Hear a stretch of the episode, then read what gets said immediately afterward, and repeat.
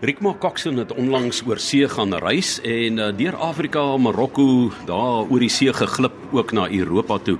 En ek kuier vandag hier by hulle, kom ons noem dit in 'n mooi Franse woord, boulangerie in uh, Langstraat 33 en deel 'n bietjie haar ervaring van 'n Suid-Afrikaner wat oor see gaan. Ons het so 'n wonderlike land met toerisme maand wat voorlê wat mense kan besoek, maar daar's baie ooreenkomste en daar's baie moontlikhede wat 'n mens kan ontgin van Europa af en uit Afrika. Kom ons begin met jou besoek aan Noord-Afrika. Waar het jy gekuier? Weet jy wat, ek en my man het besluit om 'n bietjie in Marokko te gaan kuier. Ons het eh, van vriende gehoor dat dit 'n ongelooflike ondervinding was vir hulle. So ons het ehm um, gereis vanaf uh Casablanca, al die pad deur deur die woestyn en om toe toe ons op die ou einde van die dag het ons opgeëindig by Marrakesh. En soos wat ons in elke dorpie aangekom het, het ons natuurlik al die kosse geproe, die wyn probeer. Ek gaan nie te veel praat oor Marokkaanse wyn nie, maar ek kan beslis praat oor hulle bier en hulle tagines. So ek het ek het begin by Casablanca, deur Toja Gorge, toe het ek 'n aand in die woestyn spandeer. Die mense het vir my 'n bietjie kos gemaak in die woestyn, bietjie van die wyn geproe en toe het ek opgeëindig in Marrakesh waar ek deur al die markies gegaan het en lekker kos geproe het. En ehm um, omdat ehm um, Frankryk so naby aan Marrakesh is, het ek sommer vinnig oorgeskiet Bordeaux toe waar ek ook 'n hemelsondervinding gehad het met die lekker wyne daar. Jy praat van wyne en Suid-Afrika wat ook so, uh, jy weet, eintlik spog in die wêreld met ons wyne en kan meeding op vele vlakke. Uh, maar wat van kos? Steel julle maar so 'n bietjie met die oë, bring julle van die geure en die kleure saam? Kyk, ek dink my uitgangspunt is altyd ek wil iets nuuts proe. So ek vir my altyd iets wat ek in Suid-Afrika self kan kry. My my ethos as ek dit so kan noem is is om enige iets wat ek nie herken op die spyskaart nie om dit eers te probeer. Ek probeer ook 'n uh, kosklasse bywoon sodat ek self kan leer hoe om te doen en ek dink ek steel dan nie net met my oë nie, ek ek steel dan ook met die kennis wat meeste van die burgers van hierdie lande meer as bereid is om met jou te deel. Ek dink hulle dink baie keer Suid-Afrikaners is diep Afrika en hulle is gewoonlik baie verras om jou stories te hoor. As ek kos proe, proe ek wat ek nie ken nie En in Marokko het ek meer as genoeg tagines geproe om nou alself te kan maak. Ek het self 'n pot ook gebring, 'n tagine pot ook saamgebring soos wat mense maar moet. En ek dink as ek Suid-Afrikaanse kos kan vergelyk met Marokko se kos veral Sjoe, Suid-Afrika, ons is so bederf met uitstekende ehm um, groentes en uitstekende kwaliteit vleis. Maar ek dink wat ek kan vat van my tyd in Marokko veral is kookmetodes wat hulle toepas om meer geur uit elke produk uit te te trek. En daar het ek beslis geleer wat die proses is hoe om die meeste soetheid uit byvoorbeeld 'n wortel te kry. Ehm um, ons ken 'n soetwortel of 'n geroosterde wortel waar hulle sal 'n wortel stadig gaar maak in 'n tagine pot en hulle sal dit meng met verskillende tipe geure om 'n pragtige wortel so dan proe ek wortels soos ek hom nog nooit geproe het nie wat 'n uitstekende ondervinding was vir my. So tyd in die kookproses speel 'n geweldige rol. 'n Mens moet geduld hê. Absoluut. Ek dink as ons kyk na enige dis wat jy voorberei, dis tyd en liefde natuurlik, maar ook jou produk op die ouene wat jy gebruik. Dit gaan oor goeie kwaliteit produk en hoe kan ek maar sê hoe minder goed die kwaliteit is, hoe meer liefde en aandag moet jy in hom insit.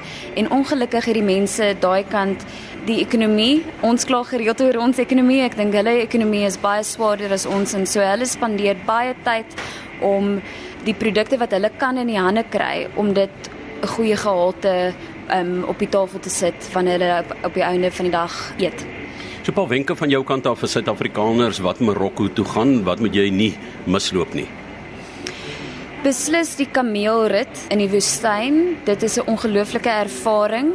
Die mense vat vir jou op die kamele. Hulle sit vir jou daai hoed op wat hulle maak met die serpies en vat vir jou op die kamele om bietjie te gaan proe.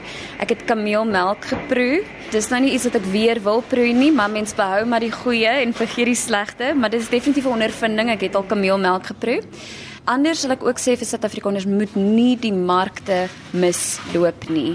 Jy gaan uitstekende kwaliteit uh, kos kry, maar ook in terme van materiale ek het leer baadjies gekoop. Dis sulke mooi goed wat die mense regtig met baie liefde maak. So Marrakesh is 'n oasis wat markte aanbetref en dan sal ek ook voorstel moenie wegbly van die klein ehm um, sosati winkeltjies wat twee mense wat buite hulle huis staan en kos gaar maak nie.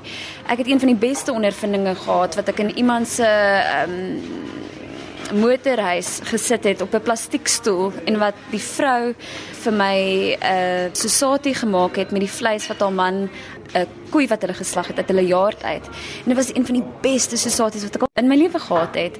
En dan was hier dit af met 'n flag spesiaal wat een van hulle biere is. Dit is 'n ongelooflike ervaring. So bly weg van jou kommersiële uh, restaurante af en gaan soek hierdie klein plekkies. En moenie bang wees vir dit lyk like nie want hulle het 'n ander manier van doen.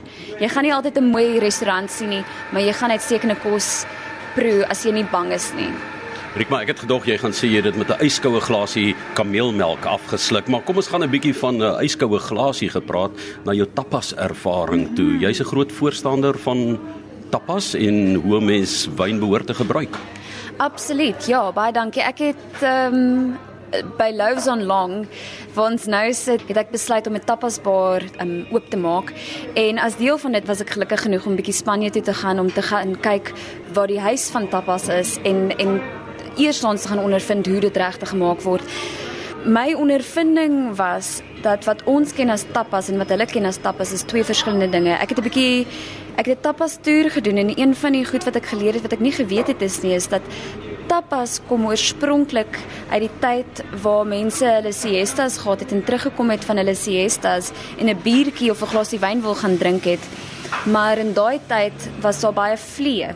So die tapas het begin dit, dit was 'n klein bordjie, pierentjie wat hulle bo op hulle glas kon sit om die vrugtevlee weg te hou.